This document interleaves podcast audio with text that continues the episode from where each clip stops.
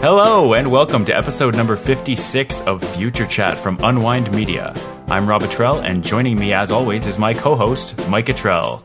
Our certified senior contributor, Nick Maddox, is also joining us on a beautiful sunny spring day. Every week on this show, we aim to bring you all of the week's greatest science and tech news. Today's episode is brought to you by Audible.com. You can get a free audiobook download as well as a free 30-day trial by visiting audibletrial.com slash unwind, as in unwind media. Uh, Audible have over 180,000 titles to choose from, and they have apps for iPhone as well as Android devices. So uh, I want to start off this week with some pretty big news.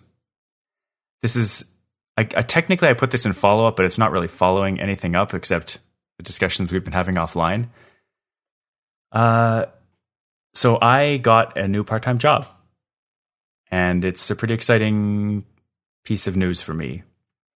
Uh, I am now a evening and weekend writer for MobileSyrup.com. They're a tech site does mobile news, uh, talking about cell phone carriers in Canada, talking about new devices, new gadgets, and I'm pretty excited about it. Congratulations, Rob. That's very Yeah. exciting. I'll, I'll pretend I didn't already know about that. Yeah, uh, I'm starting slow, so I've only written two things so far in the last week, but uh, it's pretty exciting news.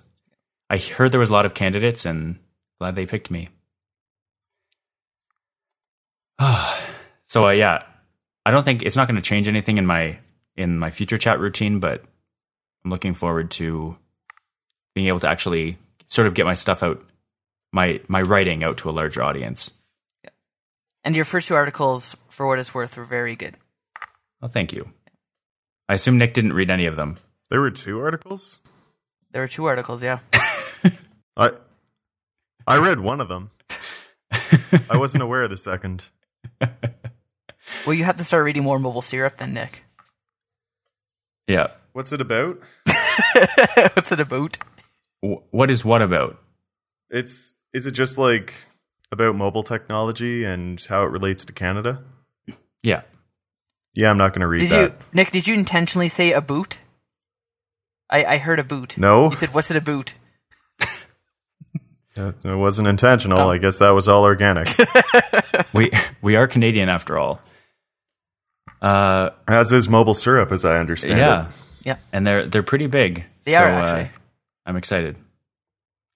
Uh, but on to bigger and better tech news. Nick, this is something that was covered extensively on mobilesyrup.com.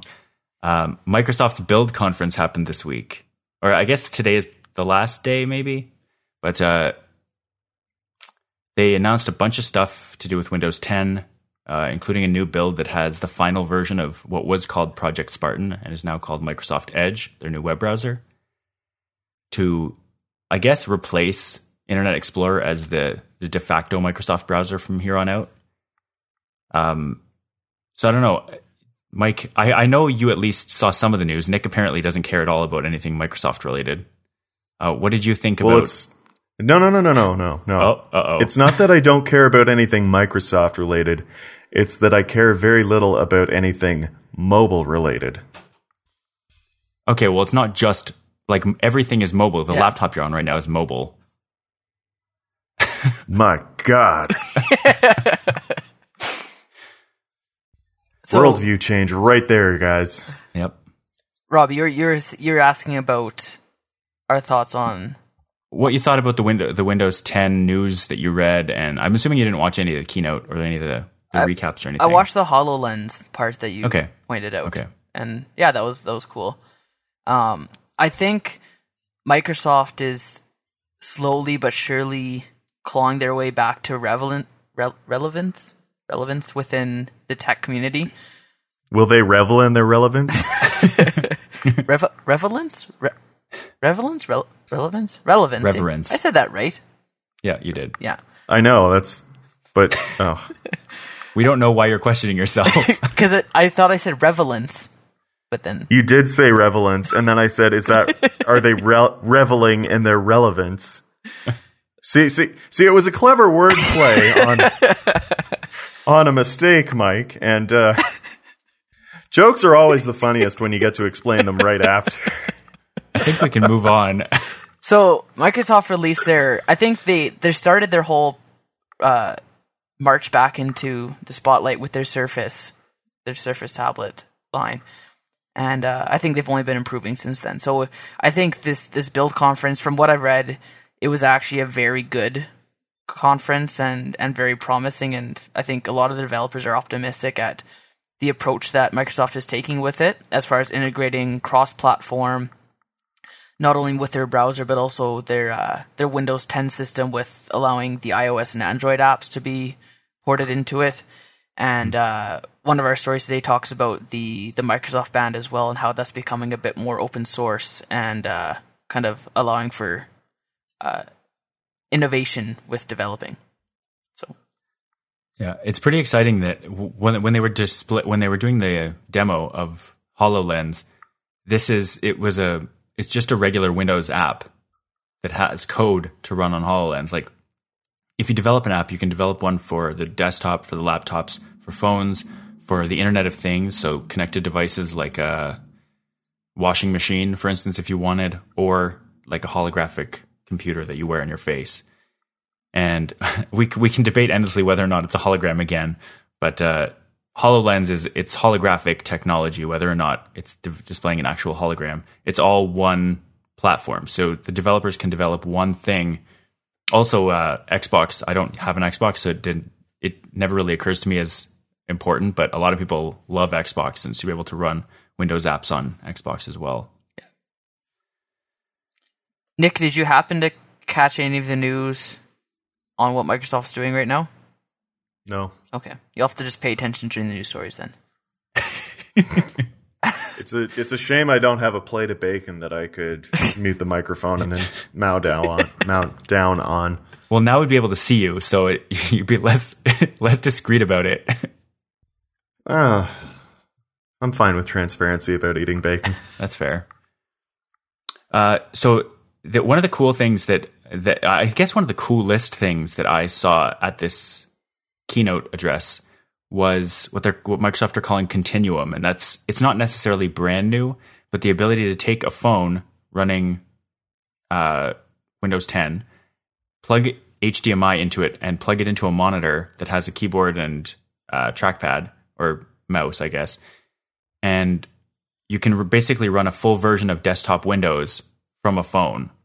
We've seen it before with the Motorola Atrix, but that was sort of a, a not so great version of Android, I believe it was, or was it uh, was it Windows? There's also remember. the Ubuntu phone that because it was that. so long ago. Yeah, uh, the the difference between I think the Ubuntu phones and Microsoft is that Microsoft has this giant. I mean, first of all, there's a big band of developers that are very uh, that have a lot of allegiance to Microsoft, but also they have a, the power of a lot of momentum over the last 20 years. I mean, some of it's come and gone, obviously, but they have a lot of people backing them, whereas Ubuntu is open source and mm. it's sort of regarded that there's not a lot of money in developing for, for Ubuntu. And so I think it, it has a better chance of getting to mass market if Microsoft are, are leading the initiative. Yeah. Now, with that, it's not the phone that's doing the legwork for the processing and stuff, right? It's just feeding information. No, it is. No, it's the phone.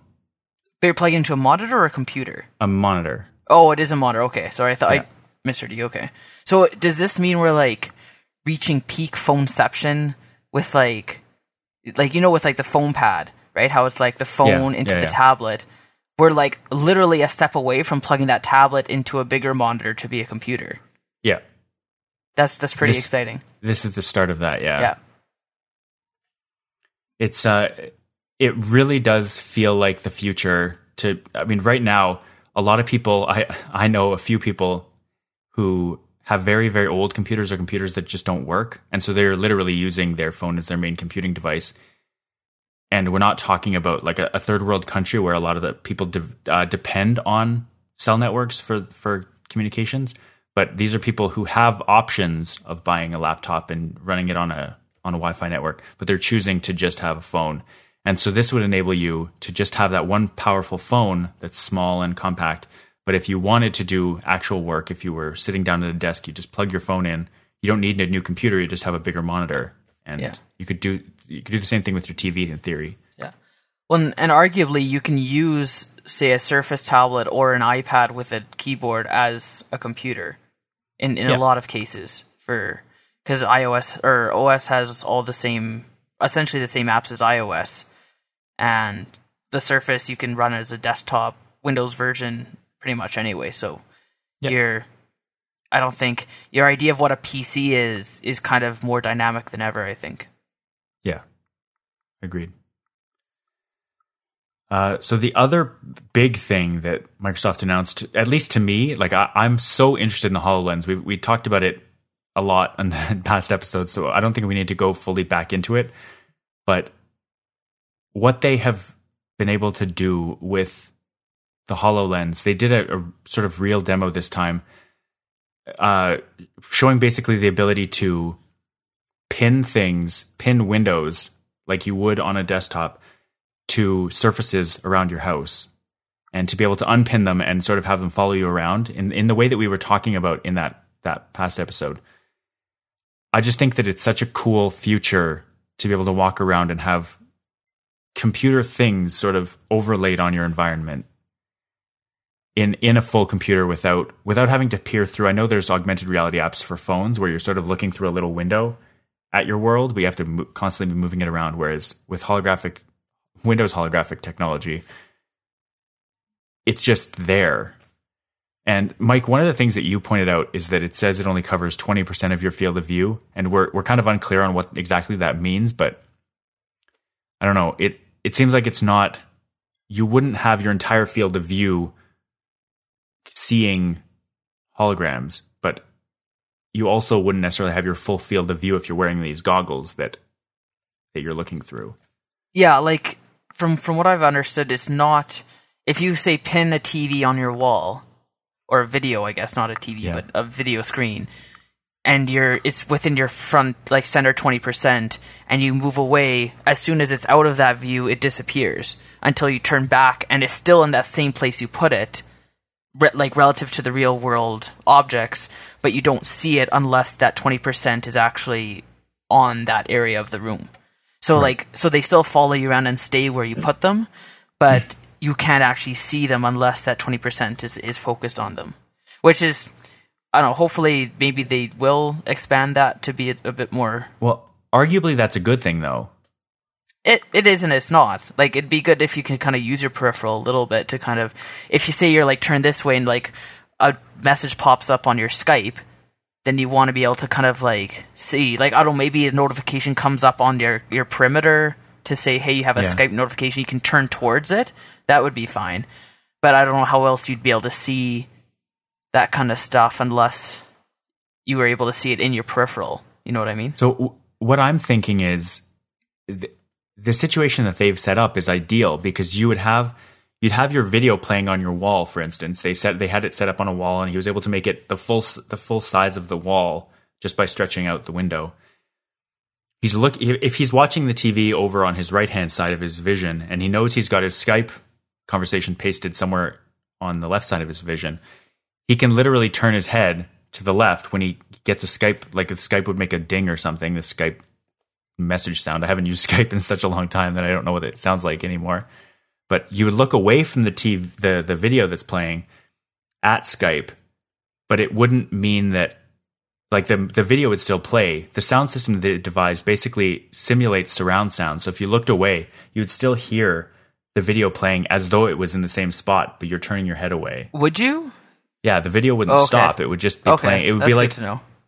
it would be like moving uh if you're playing a video on your desktop computer and you move your your video uh, window like off to the right of the screen Rob, I, I know, I know, it wouldn't stop no no no it wouldn't stop playing it would keep playing I know how looking idea. around and hearing things works. i'm not i'm not trying to suggest you don't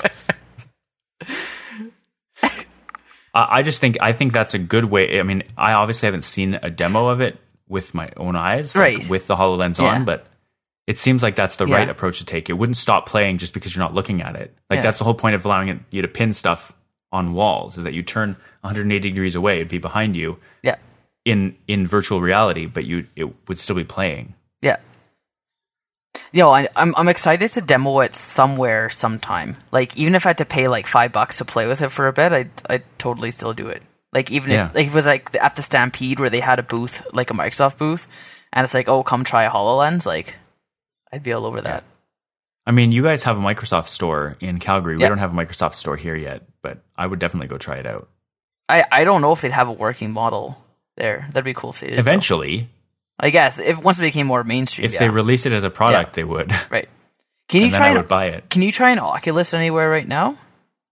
I don't think you can. I- I'm sure you can try it somewhere in the world. I just Well- don't know if Yeah, not like In the offices of Oculus. there's no, there's no Facebook store as far as I know. right. You just gotta like break in there and uh, Just socially engineer your way in and just be like, "Hey, Bob." utilize your social network. Yeah. And Ah. uh, yeah.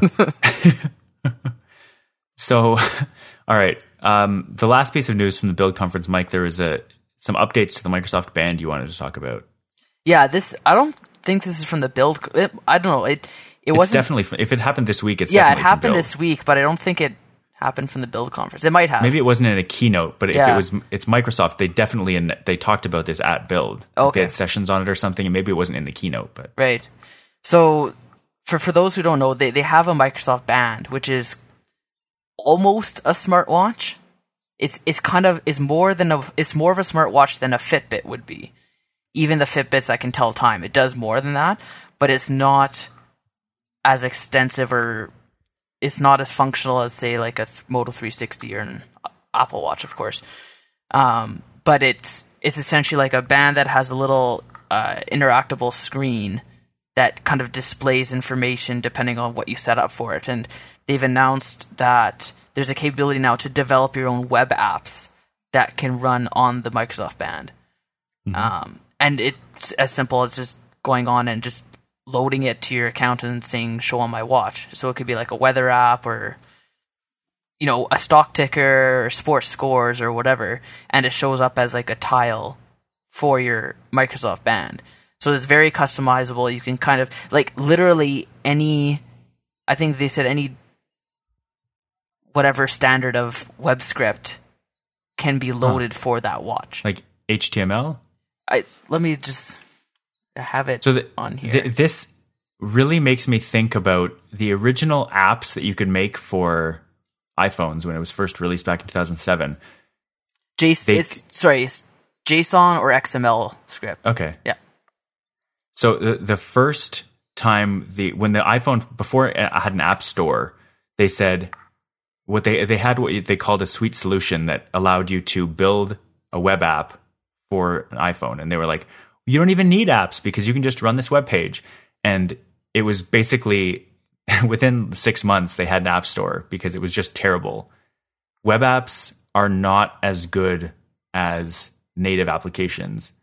And so I think this is Microsoft's sort of concession that we're working on it. We don't really have something yet, but here's something in the meantime. I, if if any Apple developers or pundits care like followed the Microsoft news, they would be looking at this and going, "Wow, this is exactly what Apple tried like 8 years ago and it was terrible."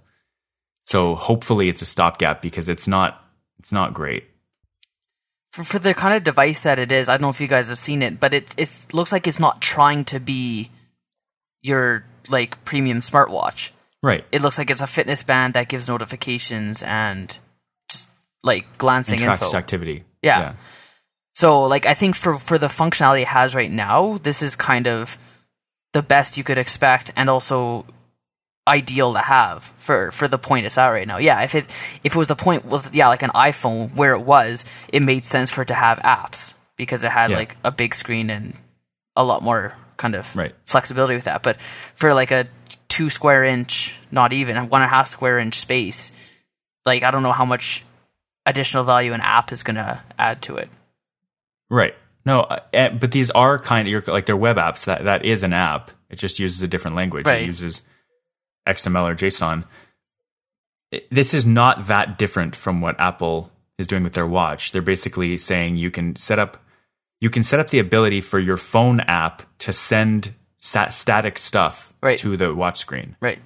It's not it's not a native app on the watch. It's a projection from the phone. Right. So it's it's the same idea because this this technology isn't powerful enough to be able to run itself without just depleting its battery in like 20 minutes. Right. So I think I think in all both cases it's a stopgap, and Yeah. so it's something you're going to see while the technology gets better before they can Yeah. do it. I think the big news here is that anyone who owns the band could, in theory, go and write their own web app for it. Right. Like just using standard templates or even just like a form type fill out saying, okay, what do you want to do? Like almost like a tasker type interface. Like you could almost have an app or a site that lets you build web apps for your band. Right, and and iOS did have that. Well, while that was a thing, it might there might still be te- template builders for that, Yeah. but it's not it's not a great solution. For a watch it is. For a phone it's not. For, even for a watch, it's not. It's a stopgap. Maybe. It's it's like the the cheapest, simplest way you could do something, but it's not it's not something you'd want as a sustainable long term thing. It's not it's not a means to any end. It's just like, hey, I know we can't have apps yet because it's they'd be too power hungry. So here's you can make web apps for now. Yeah. It's hard for me to interpret it any other way than that. That's fair. I, I'm not familiar enough with the iOS history to. From what I've read about it, or the one article I read, they, they seemed optimistic about it. But yeah, they did mention that this isn't a long term thing, but it's it's good mm-hmm. to see them kind of putting this out there for now. Yeah, Yep. yeah, for sure. All right, Nick, are you ready to talk? Are we what? you, Nick, you wanted this. You asked if we could make this a Tesla episode. Oh, thank God we're talking about Tesla. Okay, we're done talking about Microsoft, are we? for now. Yeah, let's talk about Tesla. So what did, what did Tesla announce as of this recording 2 days ago? What didn't they announce? They they announced nothing short of the future, Rob. Well, Okay. fill us in, Nick. Yeah. Oh, this is Rob's story. Oh, is it? I, Yeah. I put the link in there. Well, Nick, you can talk Nick, about it. Go ahead and talk about it. Oh. Yeah, well this definitely belongs in follow-up. I mean, remember when we were talking about that giant house battery that uh, Tesla was going to release? Yeah. Well, they released it. Yeah.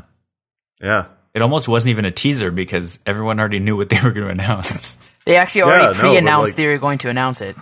yeah. I I was no less excited by the announcement though. Yeah. No, nor I. Yeah.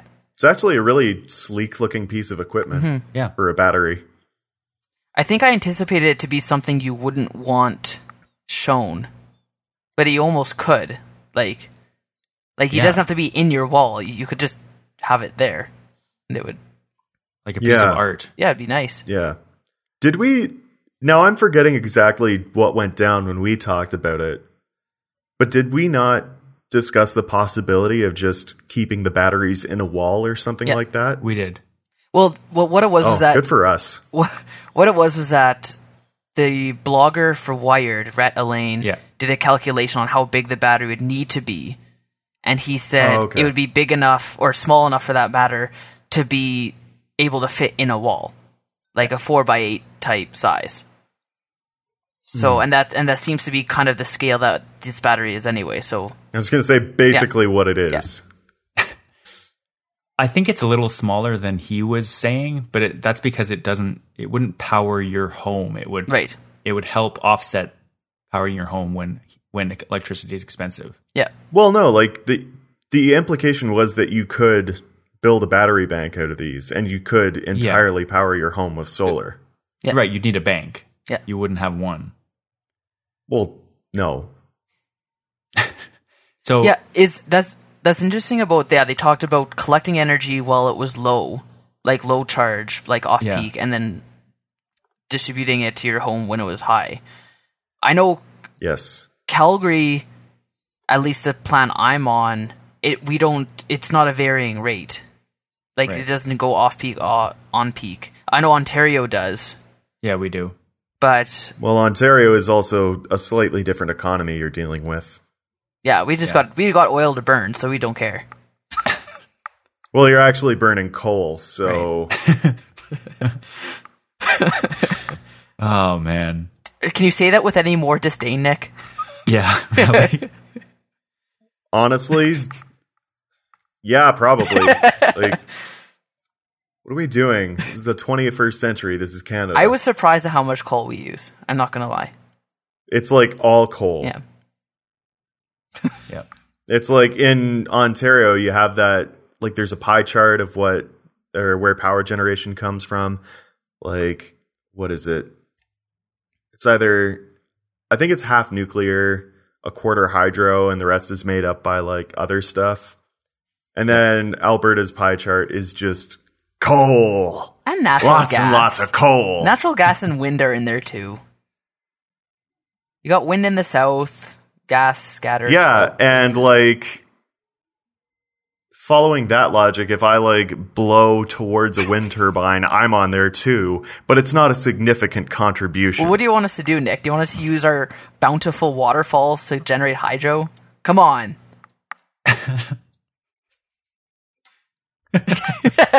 That's what I thought. You've got water coming down from the mountains. Yes, that is what I want. That would be cool.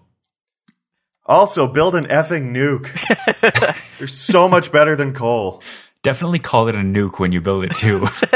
People love nukes. No, an, not just the nuke, an effing nuke. Uh, so let's get back on track here. The I think it's interesting to to talk a bit about the actual way that they went about doing this. So the I, I love the graphic they put out where they did have an effing nuke in the graphic of uh, where Did the they? power wall fits into the. Yeah, oh yeah, I think I remember they. Yeah, they showed like the little stack. I thing. I Yeah. shared it on Facebook and actually said I'm glad to see there's a nuke on there. Yeah. okay, Nuclear power is the future, yes. along with the power wall. So the the actual battery itself is uh, about 1.3 meters tall, about uh, 86 centimeters wide, and then 18 centimeters deep. Which to me it looks like a very modern gravestone with the word Tesla on it. Like it's it's roughly the size and shape. That of is a pretty gravestone. short. I didn't think it was that small. The pictures I saw never had a scale next to it, so I couldn't tell how big it was. Yeah, it's about four and a half feet tall Oh. for the imperialists Oh. among us. Um, but it, it so it's not meant to like they're basically saying they're saying you can mount this in your garage. That's a good place for it. Uh, it operates as low as minus twenty. So I heard people, uh, Canadians, raising concerns that sometimes it gets colder than that in their garages. it's a true story. Yeah. But uh, overall, I, I'm not sure specifically. I haven't looked into it enough to know how it comes in seven kilowatt hours or 10 kilowatt hour sizes. I don't know how much the typical home uses over a given amount of time. But They did have on the website, they had estimates for like, you know, how much this thing uses. However, I'm not sure whether it was kilowatts or kilowatt hours for which because, well, all of their estimates. there, Did you look at the press release, Rob? I'm looking at Did it you? right now. Oh, it was like way at the bottom. So it's there's seven kilowatt hours or 10 kilowatt hours, Yeah, Sizes. capacity. Yeah. and then it can use Yeah, that's that's a measure of capacity. yeah, yeah. It can provide it can provide two kilowatts of power continuously. Okay. But So I have no at comparison. Three or five hours. Yeah, Good math, Nick. at, at, at full capacity, but I don't know how much how much energy a typical home would use in a given amount of time. I don't know the wattage of a typical. We have to add up all your light bulbs and your TV and your, and your computer Yeah, and your, and your heating system. just if if you pay your electricity bill, just look to see how much you use, and then That's true. yeah, Yeah. yeah. So this is not like this is not meant to be something that a casual person gets into. They're saying that you'd use it. This a kind of person that would benefit from this is someone that has solar panels. Um, it's a three thousand dollars for the starter one, and then you can get about almost fifty percent more capacity for five hundred extra dollars at thirty five hundred. I think that's it's affordable in terms of the cost of a house, but it's certainly not cheap, nor should it be. I mean, it seems pretty affordable in terms of what you get. Yeah. Did they cite Okay. any? Sorry, go ahead. Rob in the chat, I see. I've just posted a link. yep. At the bottom, or right above specs and below capacity, there's a little tab. How much electricity does my home use? it's as if they anticipated people asking that question, Rob. Yeah. Crazy. So basically, this could run a refrigerator for about a day and a half. Did they? yeah. Did they cite a lifetime, like as far as number of cycles? Uh, it's Uh, got a 10 year warranty. for 10 years. Ten Yeah. years. Using it every day, full discharge. It has a 10 year warranty. That's So we don't know the lifetime. We just know the warranty. I'm trying to I- think I- if it's viable as like a solar a solar energy battery bank. If you're going to That's go what they're strictly saying. It's a. trying to go yeah. strictly solar, like off the grid. They're saying that's a good use for it. I don't know. It, it might, if everyone had one, it might work. Or if you had multiple solar panels and multiple uh, power walls, I don't know if one would do it. No, I don't think one would because it wouldn't. It, you're saying it doesn't have enough capacity to power for an entire day. Right. Yeah. It might be able to sustain you through the night, but if you're in a cloudy, if you're in a place that gets cloudy at all, you'd constantly be worrying Right. about your solar, about your capacity. Yeah. Yeah. So overall, I think this is this is really cool. They're saying they're they're optimistically saying they want to ship these by late summer. Um, there's a lot of people saying they have this new gigafactory being built in Nevada. They're calling it a gigafactory. That really is kind of a meaningless buzzword, but they really Well, want to ramp it up. It produces capacity. a gigawatt. So Are they? What does producing a gigawatt mean? Like they're building batteries. Oh, Rob. What? It's it's accompanied by a solar farm that has like a what is it? We talked about this like in a previous I do remember we mentioned Gigafactory before. But that doesn't mean it has any meaning. Yeah, it, it does. It refers to like the capacity or something like that. But it's a factory that builds batteries. Rob, just just stop for a minute, okay? All right. I haven't had enough patience yet. Well, drink some. I'm working on it. The only hits for Gigafactory are Tesla hits. right, because Tesla it's a it's a Tesla factory. It produces it says by 2020 they want to produce 35 gigawatt hours of batteries. It's a it's a meaningless it's a buzzword. It's like nanotechnology. It's just Oh, so it's referring to the order of magnitude. but I know what you're Over- saying, Rob. I it's understand. referring to the they're talking about 35 gigawatts of batteries annually. They're not making a gigawatt per day. They're making a gigawatt per arbitrary amount of time. It's just meaningless. I'm gonna have to go with Rob on this one, Nick. I, I know what you thought it meant, and I th- I was thinking the same thing, but it doesn't mean that in this case. Yeah, okay. it's still like I'm not saying it's not cool. I'm not saying it's not a good idea. I was going to say the other the other thing to note there is the gigawatt hour that that massive solar farm produces. Ontario's nuclear generators can produce that in a matter of hours. Nick, you're big on nukes today. I'm always big on nukes. Solar's for jokers. Yep. I, I'm gonna have to go back and find that where you posted uh, a nuke in this press release because I don't see it. It's on my Facebook. I know. That's what I mean. I'm gonna have to go back and look. Uh, anyways, Nick, is there anything more you want to say about the Powerwall? Uh, it's the future, man. We have a lot of stories here about the future of energy generation. Um, so I, I believe this was you, Nick. This MIT invention. Yeah, it yeah, it turns salt water into drinking water using solar power. Realistically, having looked at the article, there's it's pretty short on details, which is awesome.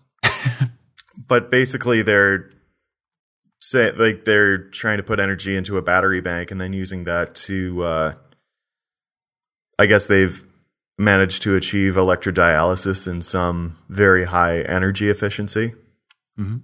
So that's exciting because water's a huge deal and becoming a bigger and bigger deal as the days go by. Yeah. I'm not sure if you're familiar with the drought in California and stuff like that. Yes.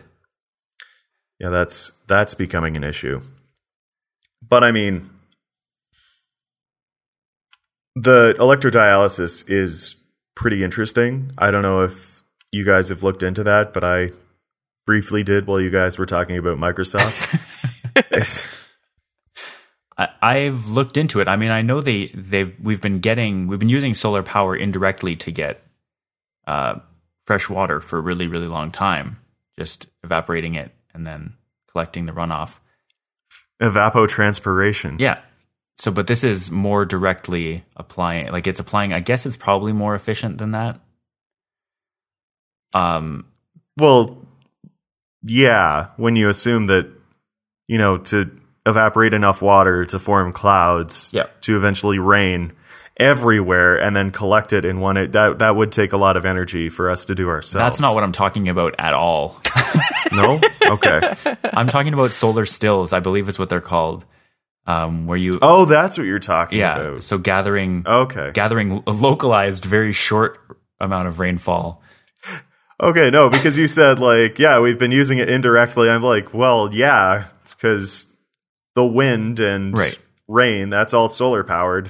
So I guess the the main difference here in terms of energy is that if you're using electricity from solar power, you don't have to heat the water up to 100 or not 100 I guess, but near nearer to 100. You don't have to heat up water to get it to evaporate.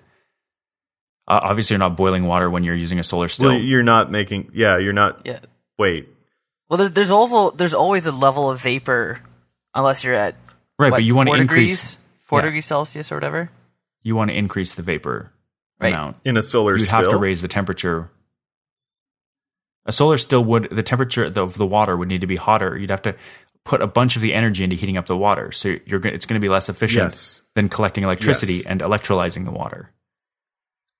You're not electrolyzing the well. You might be in a small amount, but that's not the objective of it. So what what is this? That's what it's that's what it read like to me. How is it using? No, it's it's electro ele- electrodialysis, not electrolysis. Okay, so it's separating the salt from the water using electricity. Yes. Okay. It. I'm not super familiar with that. Is it like How would it? precipitating the salt out? No, I'm. I went to the Wikipedia article for electrodialysis. I. This is something that I would very much like to have an expert sit me down and just talk me through yeah. because to me it just looks like I don't know. Magic. It just looks like you had a balance system and then somehow it became unbalanced and I'm not entirely sure how that happened. But yeah, you you have a feed for a, a depleted stream and a concentrate stream. So you're going to have two streams of water like your your one's going to be the one you want to drink and the other's the concentrate. Mhm. But I'm not entirely sure how that would work with seawater, whether you would have your diluted system in a closed loop or your concentrate in a closed loop, Right. but details. Uh, long and short, it pulls salt out of the D stream and puts it into the C stream using electricity. So, Like an osmosis I type mean- thing? uh, no, you're using I'm just throwing out chemistry words here. All right. So Mike is trolling now.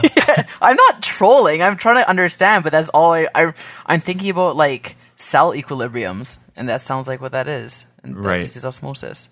Well, cell equilibriums don't involve like uh pumping based on ionic Concentrations. something or others. Like you're you're charging two It is electrodes. ion exchange membranes. That's osmosis. It's how is it osmosis? It might Like, be reverse equilibrium osmosis. balances through membranes. Isn't that pretty much what osmosis is? I, Well, eh. Go ahead, Nick. os- this is like when I used to ask questions of profs, and they're just like, "No, no, that's not it at all. No." But you understand why what I'm trying to understand. Like I, This is all the yeah, background I have. but it's nothing like that. okay. Like osmotic pressure has to do with oh, like osmotic pressure is We need a biologist in here. differences We don't need a biologist no here. we don't because this has nothing to do with biology There's a fundamental misunderstanding going on here. yeah Where's that XKCD osmo- comic? osmosis and osmotic pressure have to do with differences of concentration Yeah. and wanting to uh, like a physical force trying to normalize the two okay. or balance the two rather Yeah. Okay. and this as far as i can tell doesn't really if it uses a membrane that's not really the primary feature of it yeah. it's taking advantage of the electrical charge of the ions and using electrodes to physically move them away from the bulk solvent. Yeah. As near as I can figure Yeah, based on this uh, this picture I'm looking at. Did you guys Okay, so there, were you aware that I posted the link Yes. in yeah, the chat? There, there's a Okay. there's a quote here that says electrolysis processes are different compared to distillation techniques and other membrane-based processes such as reverse osmosis. So this it is saying that it is different, but it's saying is that dissolved species are moved away from feed stream rather than the reverse. Right. I don't know what that means. It's the feed stream is what you're feeding into the system. As I understand it. Okay.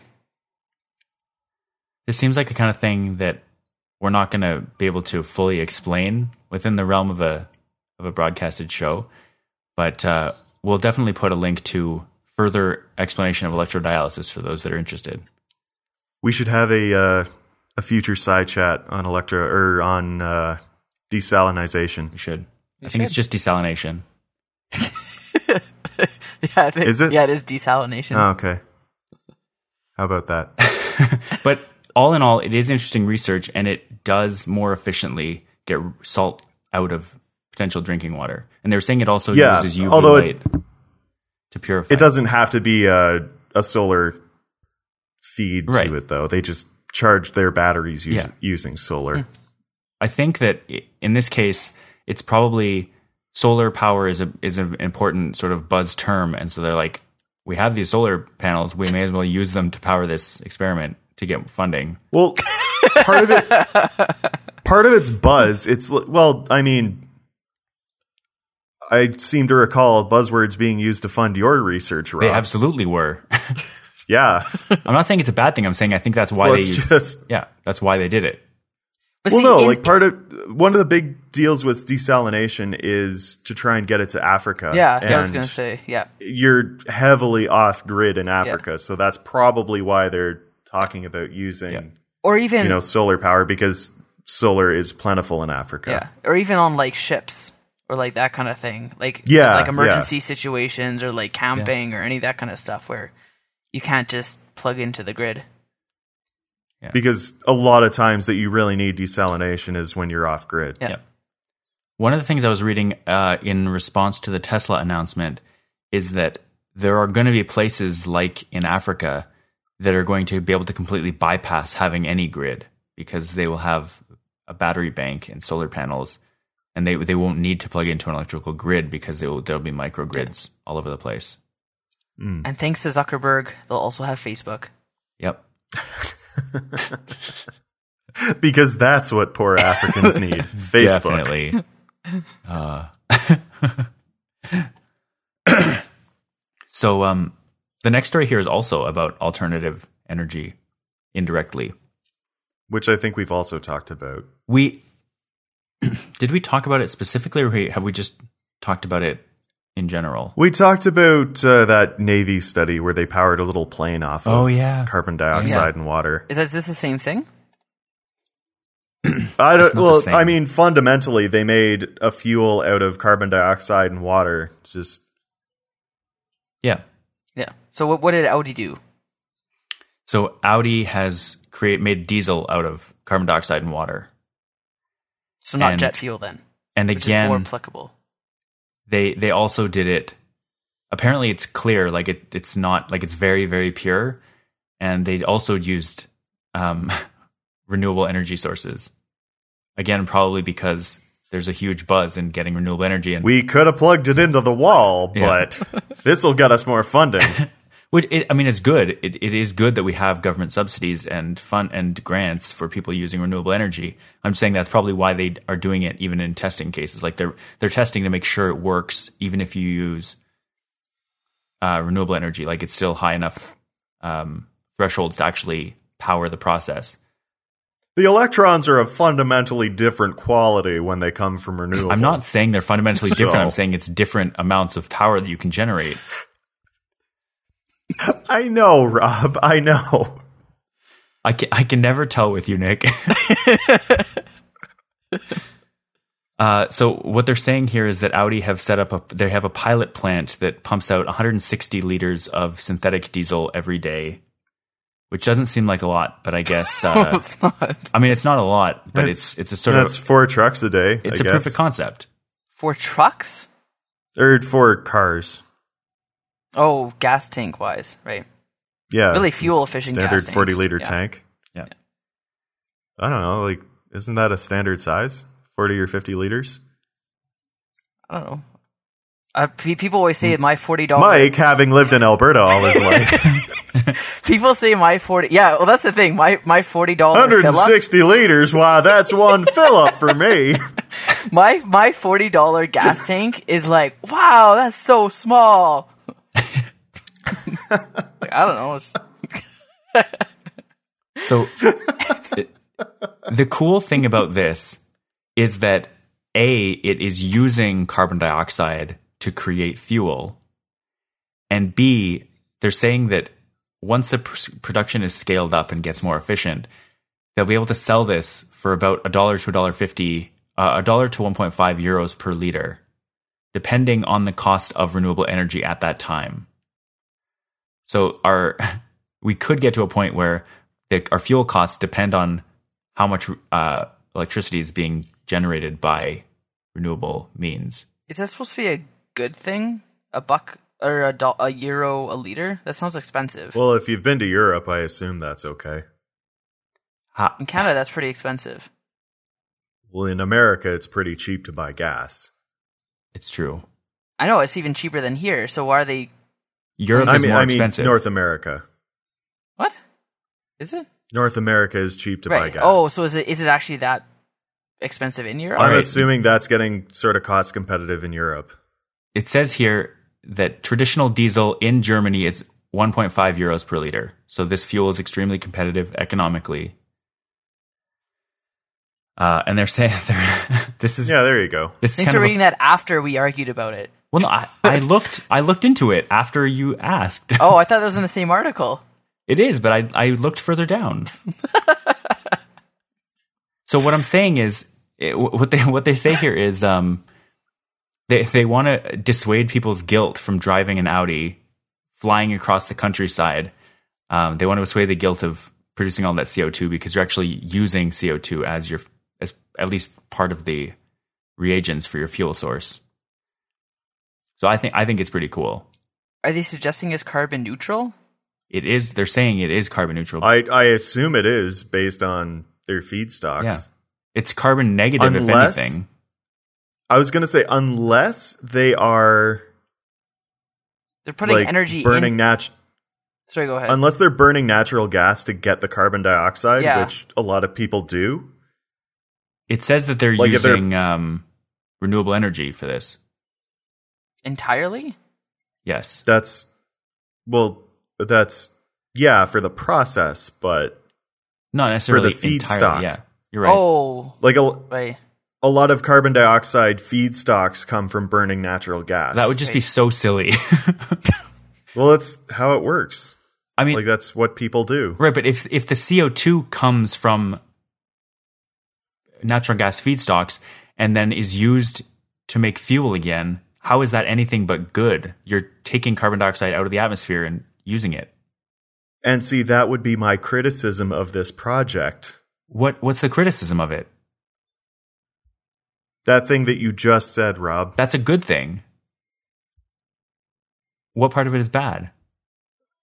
Taking natural gas and then converting it to a liquid fuel. No, but Why wouldn't you just pressurize the natural gas and use that? but they're not ta- like they're not talking about saying, okay, we have this natural gas, let's burn it and then use that to make fuel. They're saying we are burning this natural gas and getting CO two. Why don't we use that CO two for something productive? So it's the Instead byproduct. CO2 they're using. Yeah, Is that is that what it is? I'm suggesting that that would be a way that it would actually be carbon negative.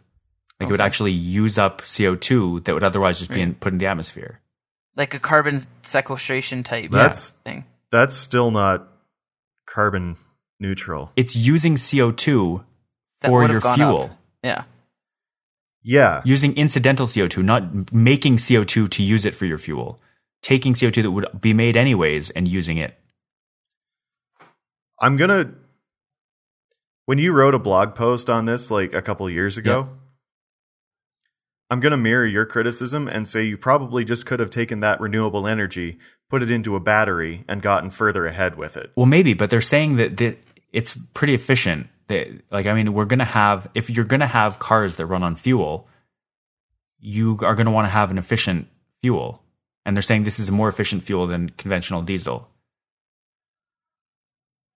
Okay. I'm not saying it's a perfect solution, but if you have the CO2 that you're producing, you're not, how are you going to get CO, go from CO2 to electricity?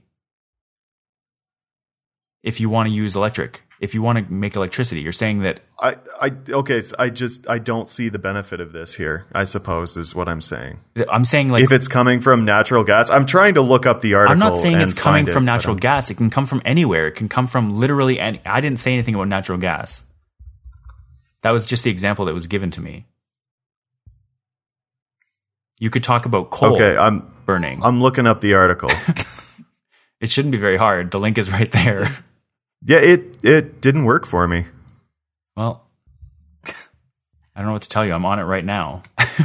That's that's great, Rob. I'm happy for you. So I, I don't see uh, anything. I don't see any possible criticism unless you are taking CO2 from, like, unless you're burning some fuel source to get the CO2. But what I'm saying is you're. Which they probably are because that's how you get CO2 I know, today. but Rob's saying that the natural gas is being burned for whatever. right, for So some he, they're using the CO2 that's being released from that process and repurposing it Yeah. to make this diesel. Like a carbon capture type process. yeah. Not a, like you said, let's burn this gas to make more gas. Because Right. that would be silly. So what what it says here, there's a little uh, diagram that says that what that what they're actually using in this process currently is there's a facility that actually filters CO2 from ambient air. okay, yeah, I see that. How are they fixing that though? What do you mean fixing it? Like how are they capturing it? Yes. Presumably some kind of thing that you were working on, like a zeolite or whatever molecular framework. Ooh, that's a terrible idea. I, I don't know that they're doing that. Did, sorry, I missed. Did you say Long and short, I'm not going to get excited about Case- this until I know exactly how everything works. the the Audi article says the CO2 used is currently supplied by a biogas facility. yeah. oh, well, that's okay then. That's what we were talking about this whole time. Oh, It really is. Yeah, and then initially a portion of the CO2 needed is extracted from the ambient air. okay. Oh, that's not too bad then. Are we Okay. all okay? Nick, I feel like we did this whole roundabout thing because you were upset and now you're fine because you heard that it was the thing we were already saying. He got confirmation. No, well, you didn't adequately explain it, Rob. Okay. I'm glad you're satisfied now. Um, let's move away from alternative energy because it's it's causing a lot of angst. It's a very Um, heated topic. Nick, this is a sto- story you wanted to talk about. I'm just going to blow right past that. This is something you wanted to talk about last week that we didn't get to. Yes. All right, go ahead. Woolly mammoth cloning is one step closer thanks to genome research. You're really excited about these woolly mammoths. So, admit this is the first place that I went when I read this headline. Now, are we that much closer to having a woolly mammoth burger? Ooh. How dry would it be? Maybe woolly mammoth steaks? Well, I don't know. We we haven't cloned a woolly mammoth to know how well it cooks up yet. True. And what wine would you pair it with? Like that just Well, exactly. Yeah. Well, now we're getting ridiculous again. Is it a red? Is it a white? So, Nick, what what did the uh the Neanderthals drink? I don't know. what did they drink? Yeah. With their woolly mammoth burgers. It's a good question, I guess. It's an excellent question. I mean, it's not, but I'm glad we're talking about this. Nick, so what, what is this new genome research that that ma- caused this to happen? Oh, I don't actually happen? care. I just want to know the, the quality of the burger. This is why this is in here. Okay, so just Yeah. just so that this isn't a complete waste of a topic, I have I offered to bring this up in the after show last week, but no one was biting. I have actually read a couple passing headlines on the debate, and it's not a new debate by any stretch, but about if it's worth de-extincting. Is the debate about is the debate about which wine you would pair No, that's with extinct animals? I'm looking forward to that debate too. but the debate is whether we should use a technology we're we're getting to de- de-extinct species. Yeah, I mean it's it's a good debate to have. Um, there are already a bunch of species. I mean, they're saying that we're on the verge of a sixth um, major species collapse. What mass extinction is what they call it, I guess. I thought we were in the midst of it. Yeah, that's what I mean. The, Yeah. so whether we should be putting money and research into not having that happen versus reanimating old things versus just trying to lessen our impact human impact on the environment i don't know it's a it's a good debate Yeah. to have Well, I mean, why would we spend any money researching anything? Because what good has research ever done for anyone? Nick this is the second time in a row you've said that line in this chat and i'm starting to think you believe it No, see, that's like face- I I'm know, being facetious. that time it was clear Oh, And good. yet, well, no, like because why are we spending all this money on de-extincting animals when animals are going extinct already? Like because they're scientists and that's what they do. Here's my question to you guys: Is it just a part of the natural selection that animals go extinct? Well, what's natural? Like yes What, um, I've had this conversation with Kaya many a time. Uh, apparently, like, there's significant opposition to saving pandas because, um, like, pandas are just wholly dependent on bamboo. And so, you know, it's, they have exactly one source of food. And if that source of food is ever threatened, then clearly that species is going to die Yeah. and so, and it's like specifically bamboo shoots, like young shoots. Right. Um, and so like the argument is, well, maybe that's just not an animal worth saving because it was heavily dependent on one thing anyway. Right. yeah And I don't know that it's a keystone species or something super important like that. So like that's part of, you know, an extinction debate. Like why would we save this thing when it was probably one of those things that was going to go extinct anyway?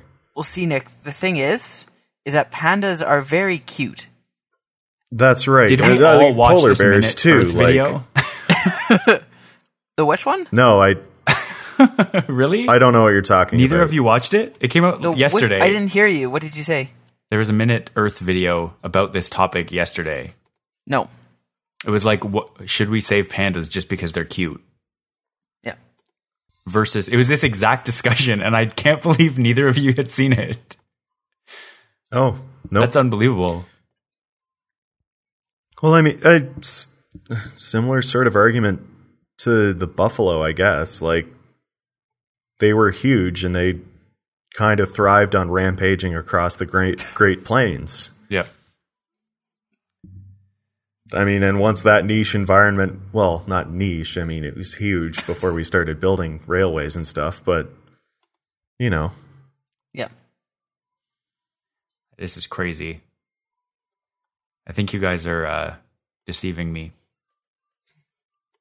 I put a link to the to the video so you guys can watch it later, and I'll put a video in the notes. But Minute Earth talks about this exact issue in the the whole debate, and I I, I think that we shouldn't necessarily save species that are going to like that like there are uh, several species in the world that we now have to breed they don't breed on their own and so i think that they're not if we have to keep a species alive we have to do actual work to keep it alive it's not worth doing but it also means that we have to be able to assess correctly whether they're dying off because they are not a successful species or whether they're dying off because we're taking over their land and they just have no habitat or no ecosystem that can sustain them anymore because we've taken it away from them. Yeah. Well, I mean, at that point, is it not tomato tomato? Like natural selection, natural aside. Right. I mean, we are as natural as anything else, humans. It just it's just like yeah. Uh, yeah, it's it's one of those things where you have to look at it as like, you know, are we part of the natural system? Because in that case, then we have symbiotic relationships with grasses and Yeah. Oh, we do. grasses thrive because humans do because Yeah. we have like vast wheat fields and cornfields and things like that.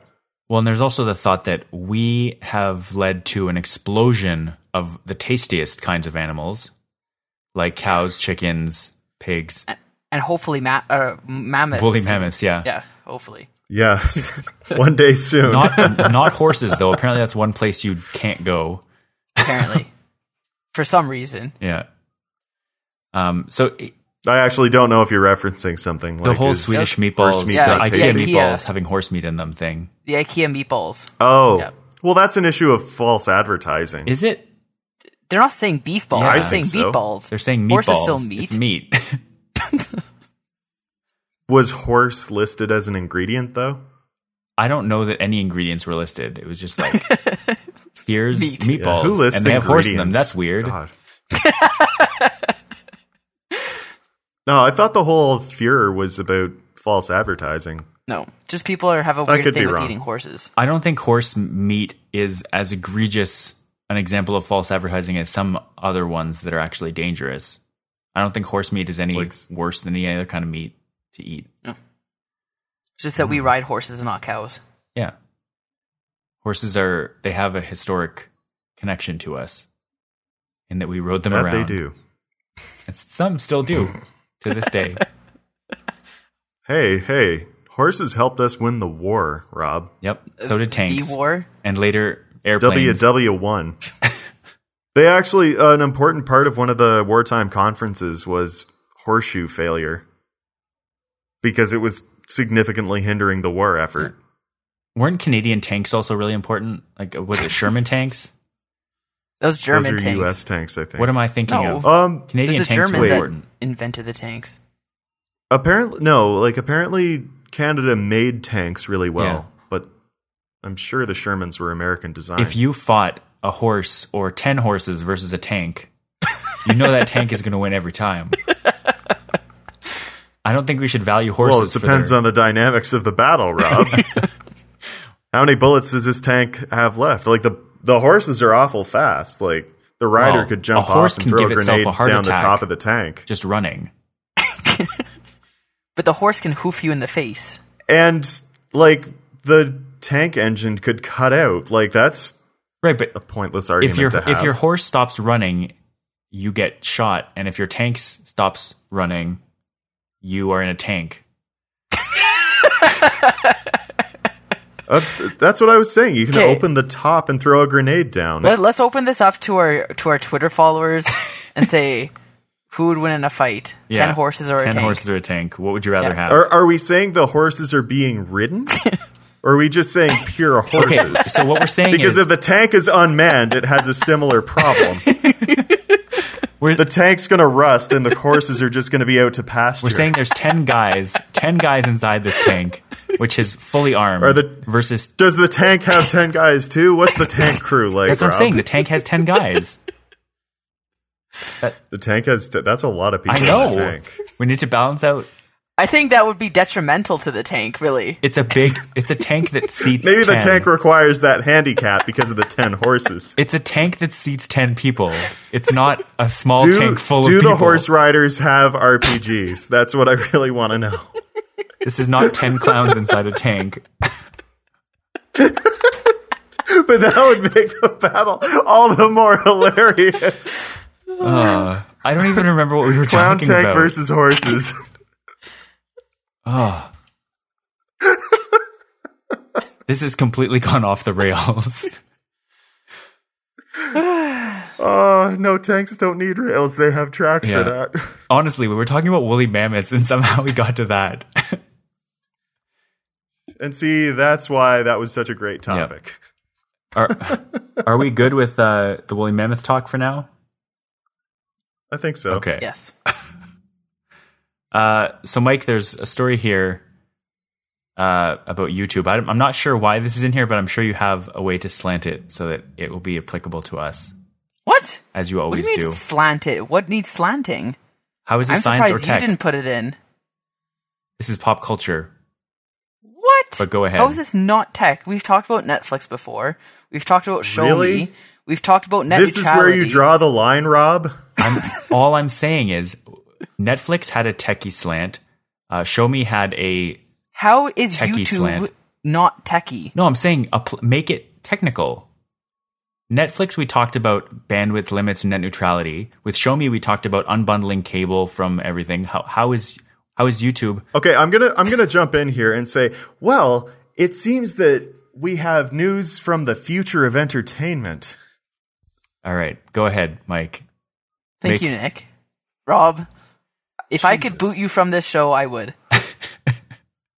I, no, I honestly, I legitimately want to know what what was interesting to you from a science or technical point of view about this news. I I thought I honestly thought you would be more excited about this, seeing as you are a content creator and curator yourself. I'm I'm shocked and appalled actually. Okay, so tell me, Mike? why this news should be interesting. Mike, interesting the to me. union is on your side, Mike. just just heads up. I'm not against you. I'm just The wondering uni- why this is relevant to me and you and Nick. How is it not? I'm just asking. we started on YouTube. We are on YouTube literally right now. but go ahead. Well, yeah. I, I I can't even. I, I don't even feel like talking about this anymore. All right, I'm going to start and then I'll lead it. I'll let you finish it and explain. Wait, I'm really curious. What are the four original series? There's no there's no discussion of what the four original series are, just that they're doing Yeah, it. Yeah, there is. Is there? Did you look at the link, Rob? No, of course not. God damn it, Rob. Okay, wh- what's the news? Okay. Well, for those who actually recognize important advancements in science and technology, YouTube has announced that they are uh, supporting the creation of four original series that their current YouTube creators will be creating. Yeah. I don't know how many times I say creating there. Um, but yeah, so there's a couple comedy ones. There's some sitcom type stuff, but essentially, the actual shows themselves really aren't the main part of the story. It's it's that they're kind of taking the same route as Netflix and I think HBO has original series. Yeah, they have original series now. Like Um, Game of Thrones? What? Game of Thrones being an example of an HBO original series? Right. Well, I don't watch Game of Thrones. so, anyways, these these media outlets are realizing that Amazon is, is a good example that are doing their original series. They're uh, they're realizing that people want well originality, and if they can create a show that's released on their channel first as like a first run type thing, they're more likely to have people pay attention to that that content if it's good quality content, as we've seen with with a lot of these original programming. So it's it's good to see a media company like YouTube because that is what they are. They are a media company, not in the conventional sense like Netflix, uh, but they have a lot of content and they have creators working for them. So it's it's good to see that they're they're kind of experimenting with this. Um, and you know they've they even drew parallels. This article that I was that uh, was talking about this between the Music Key uh, program as well. How that's initiative to kind of give some initiative to artists to host their their content on the site um, based on that subscription model. So Yep. I guess yeah, it's all it's it's all monetization, but I think it's beneficial Yep. for content. I think it gives a lot of initiative for for original content and and high quality as well. So within the next month or two, YouTube is going to open up the ability to get a YouTube subscription and get premium content from YouTube that people who are either people who are not paid users will not be able to see or they will have to see they'll have to watch ads to to be able to watch the content. And so this is the the it's not necessarily a problem. I mean, people are free to monetize content, but like, what this means is that if you want to watch these YouTube series, you're going to need a YouTube subscription, just like you need a Netflix subscription, and like you need an HBO Yep. subscription, and like you need a Shomi subscription. It it's another thing that you're going to have to pay for every month, and there are going to be a lot of people because they're using successful YouTubers and popular YouTubers, you're going to have a ton of people, especially um, not to generalize, but teenagers who follow these YouTubers are dedicated to them. It's going to be a huge incentive for those customers to subscribe. For sure. So I just I, I have a hard time getting too excited because it's going to be just another thing that I'm going to be incentivized to pay for. But do would you not agree that if something is worth paying for, then you'll pay for it? Yeah. If CGP started requiring a subscription to his content, would you not subscribe to it? If it was if it was a nominal, reasonable fee, Are there no advert ads on the sure, content? why not? Sure, no ads. I, I prefer the ad supported model myself. If CG, CGP Grey is not going to do that for the record. No, I, I I'm just using that as, as an yeah, example. yeah, yeah. He he has gone the exact opposite way to say No. I'm never going to do that. To I- say you I can support me if you want, yeah. but I would have to make that decision if it came up on a case by case basis. And there are a lot of things that when you have to pay for them, I have just stopped doing. Like music being one of them. I I barely listen to music anymore because it's expensive, and I listen to a lot of podcasts because they're free and ad supported. Right. Does iTunes Match cost money? iTunes Match costs twenty eight dollars a year, which Are you paying for that? I just paid the third year for because it also it hosts all the music you already have and it lets you play it back on any any Right. computer. Right. But So- you find that something worth paying for. Twenty eight dollars a year, yes. Even if I don't listen to that much music, it's Right. still worth. Right. That's the kind of, that's all the nominal fee I'm talking about when I'm talking just like I, I don't think someone who has millions of subscribers shouldn't need more than 28 bucks a year. Right, but like we talked about in a past episode, it's not going to be. You're not going to get a big piece of that subscription pie. You're going to get a tiny piece. Depends on your model and how you're going about it. For YouTube, yeah, that that's the Yeah, case. for YouTube. Yeah. That's what I mean. But if you're hosting your own content and charging your own fee, then that's its own thing. Right, it is its own Yeah. thing. And I, I don't know that I would pay a lot. I might pay a dollar or two a month, Yeah. or a dollar or two per thing, if Right. every individual creator decided to go their own way and say charge charge per content. That's a decision I'd have to make on an individual basis, but it probably means I would end up watching a lot less of that paid content. Just because there is such a wealth of stuff on the internet, you you can find things for free or that are ad supported somewhere. And I think a lot of people would tend to go that way. Just I mean, A, because that's the way we've been trained by the internet, is that things should things are free. It's really hard to find people who are willing to pay for a lot of things on the internet. So it would it would take a big leap for people to actually start doing that again. Not saying it's bad, just saying I don't think many people would do that. You know what I'm finding, and I don't know if you guys experience the same thing, but when you're watching a YouTube video and that that ad comes up at the beginning, sometimes like I actually want to watch the ad because it looks interesting, but then hmm. I just feel bad and I skip it anyway because I don't feel like paying that, like giving my attention to an ad. Why do you feel bad for watching a good advertisement? I don't know because I, I feel like it's it's a trick because it's like oh this looks interesting, but I know I'm going to be disappointed. It's like a clickbait thing. Interesting. because they de- they designed those first five seconds of the ad to be interesting because Right. that's all you that's what you're forced to watch. So Right. the first five second, like as someone who has ads on YouTube, the first five seconds of the video don't get you much money. You you Right. really only get a lot of money for ads if you either get that 15 second one that plays all the way through, or if you watch a, a, a non insignificant percentage of a longer ad. Right. So if you are skipping after five seconds, and I most of the time I do that because I've a I've seen the ads a thousand times, and b I want to just like rush through it. But you're not the creators aren't getting a lot of money. So if you, if you like the ad and if you like the content, you should put more effort into watching those ads. Oh, so so the the con the creator does actually get more money if you watch the whole ad. yeah, Oh, interesting. Yeah. Especially some of the, some of the ads are like three and a half, four minutes. If you watched that whole ad, they would get a bunch of money. and I would be willing, I would be willing, much more willing to do that to watch a four minute ad to support a show than I would be to pay the amount of money that the advertiser would be giving to the creator. Yeah. Um, the one exception being, I'm going to just call out uh, Comedy Network. Their their web service. I I don't know if they're just not enough people are advertising, but they keep showing for for a really long time. They've done. Um, there's an ad for Canadian 67 or Canada 67, whatever it is, with 67 calorie beer that plays in front of every video three times in a row this week.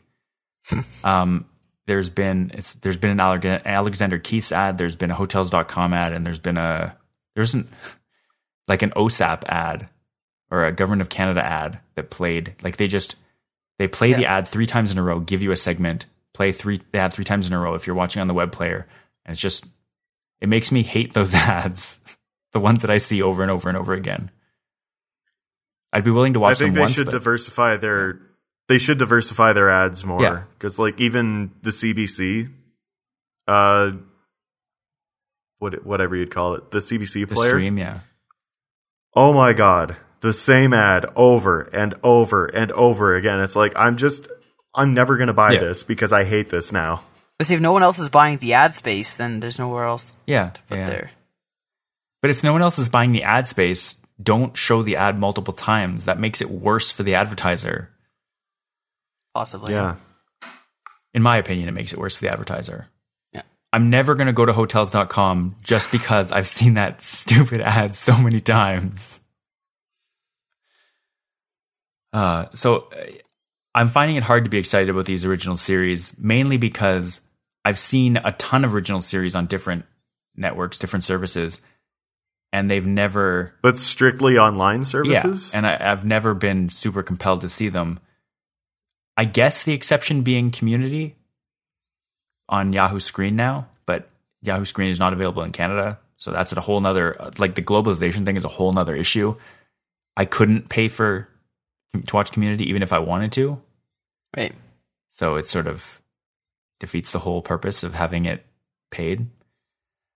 But uh, even even you posted this morning on that Louie episode. yeah, And I was like, oh, that sounds interesting. So I looked for it. And then I was like, oh, the Louie site has them. Click on it. Please enter your cable subscriber. yeah. No. Uh, it, that is a really good episode, though. Yeah. You may just have to go other places to find it.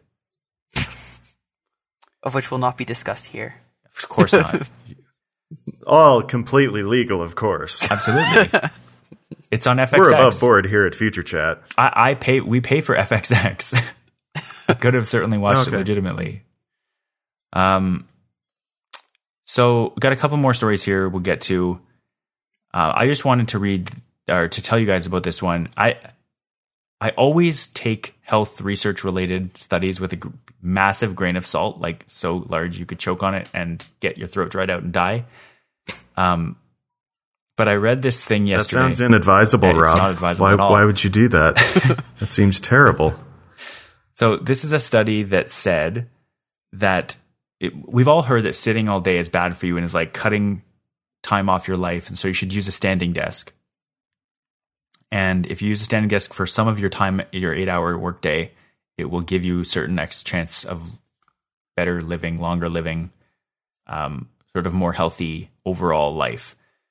And so the study that I was reading compared what they called low intensity activity, which is basically standing as opposed to sitting, versus light activity. So low versus light, where light activity is just walking around.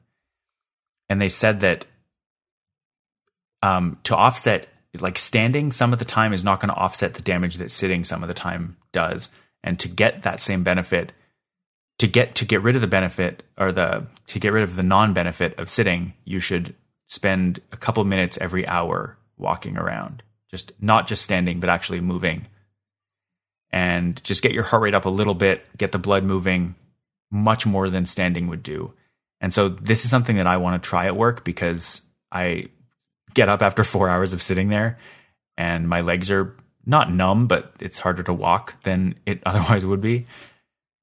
It just made me reconsider like a standing desk may not be all of the like it may not be the be all and end all of having a healthy lifestyle while you're in an office setting. It just yeah i don't know. What do you guys think about about that idea that maybe standing isn't going to save you from sitting yeah i've always been skeptical of the standing desk movement it's like, well, you're still not moving. Mm-hmm. Um, they have the treadmill desks, which is kind of its own level of intensity, I guess. And I think if you can't do a treadmill desk, then yeah, you're probably better off just walking around a little bit, even if it's just to get a drink of water. Or just I don't know. I don't know how where you could walk to or how long. You said two minutes of walking. Yep, per waking hour. I think they said. Can you save up I, I, think I don't you can a little bit, but they're saying that ra- if yeah. you don't have the time or the ability, in some cases, if you're older, to do moderate activity for the recommended amount of time, that yeah. this is a way that you can alleviate that, like get right. rid of the necess- necessity to do low um, or moderate activity just by walking around for a little bit at a time. Do you guys remember that Office episode where like Toby's explaining like the health benefits yeah, or the yeah. discs. Yeah. And then Michael's like, "You never get any work done. Do it all at once." Yeah, that's yeah. funny. yeah, there's a lot of there's a lot of reasons that uh, uh, working in an office is terrible for your health that we haven't really fully addressed in our sort of business society yet, but I think it's coming. Yeah. Nick, do you have anything you want to say on the matter? So well, I mean, part of the reason when I worked in an office environment, part of the reason I ended up drinking so much coffee was that like I would be sitting there for so long and I go, "Oh my god, I need to stand up and do something. I'll go get a coffee." And yeah, I don't know. I've whenever I work in an office environment and this is partly why computational chemistry was challenging for me was that you had to sit there for a really long time. Yeah. I don't know. I, I always find excuses to get up and go do something else. So I guess I was meeting my two minutes an hour. Although I'm wondering if like you could bike 20 minutes to work and have that cover you for the next yeah. eight to 10 hours. Yeah. They're, I mean, yeah. they're, they're saying for the person who can't do that. Yeah. Okay. So you can't do anything. So walk two minutes an hour. Yeah. Eh, and, and, it provided overall better health outcomes than people who did either nothing or not enough uh, low intensity exercise or just stood. So is the idea to break up the sitting time or to like just do a net effect? Because uh, yeah. if you just take a walk at lunch, that should kind of cover you for the day. I think it's slightly both. I don't think you want to be sitting for too too long all in right. one, but also I think like it's sort of a bit of A, bit of B. It would be better if you took if you walked at lunch and got up every hour, but if you can only do right. one, do it every hour. I just don't know what I do for 2 minutes. Just go to the washroom, go get a drink of water, go get a breath of fresh air. But I think that just looks like non productivity if people see you every hour just going up and wandering around. Well, you could say I'm bettering my health and I'm going to be more productive if I go walk around. Maybe. I mean, that's also an argument, like Rob was saying earlier, about how the current office Yeah. environment hasn't really fully addressed the fact that sedent, like just complete sedentary, Lifestyle. uh, yeah, not lifestyle, but a completely sedentary office mm-hmm. environment is just terrible for all sorts of reasons. Yeah. The, the fact that, I mean, th- there are a ton of things that are wrong with the current workplace politics and, and economics. But I think that that's one of the biggest ones is that if someone, if they saw you walk, get up and walk around for two minutes, if your boss is going to be like, you should be working for those two minutes, I think they're like nobody, again, this is another office reference, but nobody sits there for eight hours and goes, all right, I'm doing work for all eight hours. Like that's an impossibility. you take time to think, you take time to walk around, you take time to socialize with coworkers. Like these are all important things for an office. It's not all sitting at a computer working for every second of every day. Is that a good place to leave it? I think so. I think we covered quite a bit. Yeah. Okay. Uh, fair enough. I uh, that's a good. I'm I'm pretty excited about this. I I'm thinking back because I was recapping. Um, go and check out mobilesyrup.com for some good old tech news. Uh, yeah. Do you guys have anything you want to say before we go? I have a question. Um, what is this episode of Future Chat brought to our listeners from? or by whom is it is it brought to our listeners? Well, I, I would personally like to thank audible.com for helping to support this show, if that's what you mean. oh! is there anything that our listeners could do at Audible? There is actually. So if you want to help support our show, uh, one of the things you can do is head to audibletrial.com slash unwind. Uh, that will get you the ability to sign up for a free audiobook from audible.com as well as a 30 day free trial. And uh, yeah, like I mentioned, help support the show. They have lots of great books. We've talked about Bill Nye's book.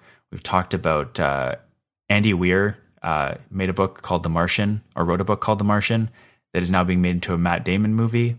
It's supposed to be coming out in the fall, I guess. But uh, you can go read that audiobook or have that audiobook read to you, which is even better than than reading a book. And uh, yeah, so if you go to audibletrial.com slash unwind and sign up, uh, you'll be helping out the show and you get a free audiobook. Yeah. And check out mobilesyrup.com for your Canadian tech news. And my name and face somewhere sometimes. You'll be you'll be surprised by it when you scroll down. It's like, oh, I know that guy. Oh, that's a familiar face. Um, I've, I'm used to seeing it in the bottom left hand corner of my video screen, but now I'm seeing it at the top of an article. That is so strange. Wow. All right. Well, uh, thanks for listening to this week's Future Chat. As always, we will be back next week with more science and tech talk. Uh, what I'm going to ask you to do this time is head to unwindmedia.com and pick your favorite of Unwind Media's shows and rate them, and possibly even give us a review on iTunes if you like the show. And for this show in particular, you can find past episodes and more at futurechat.me on the web. See you guys next time. See you guys. Bye.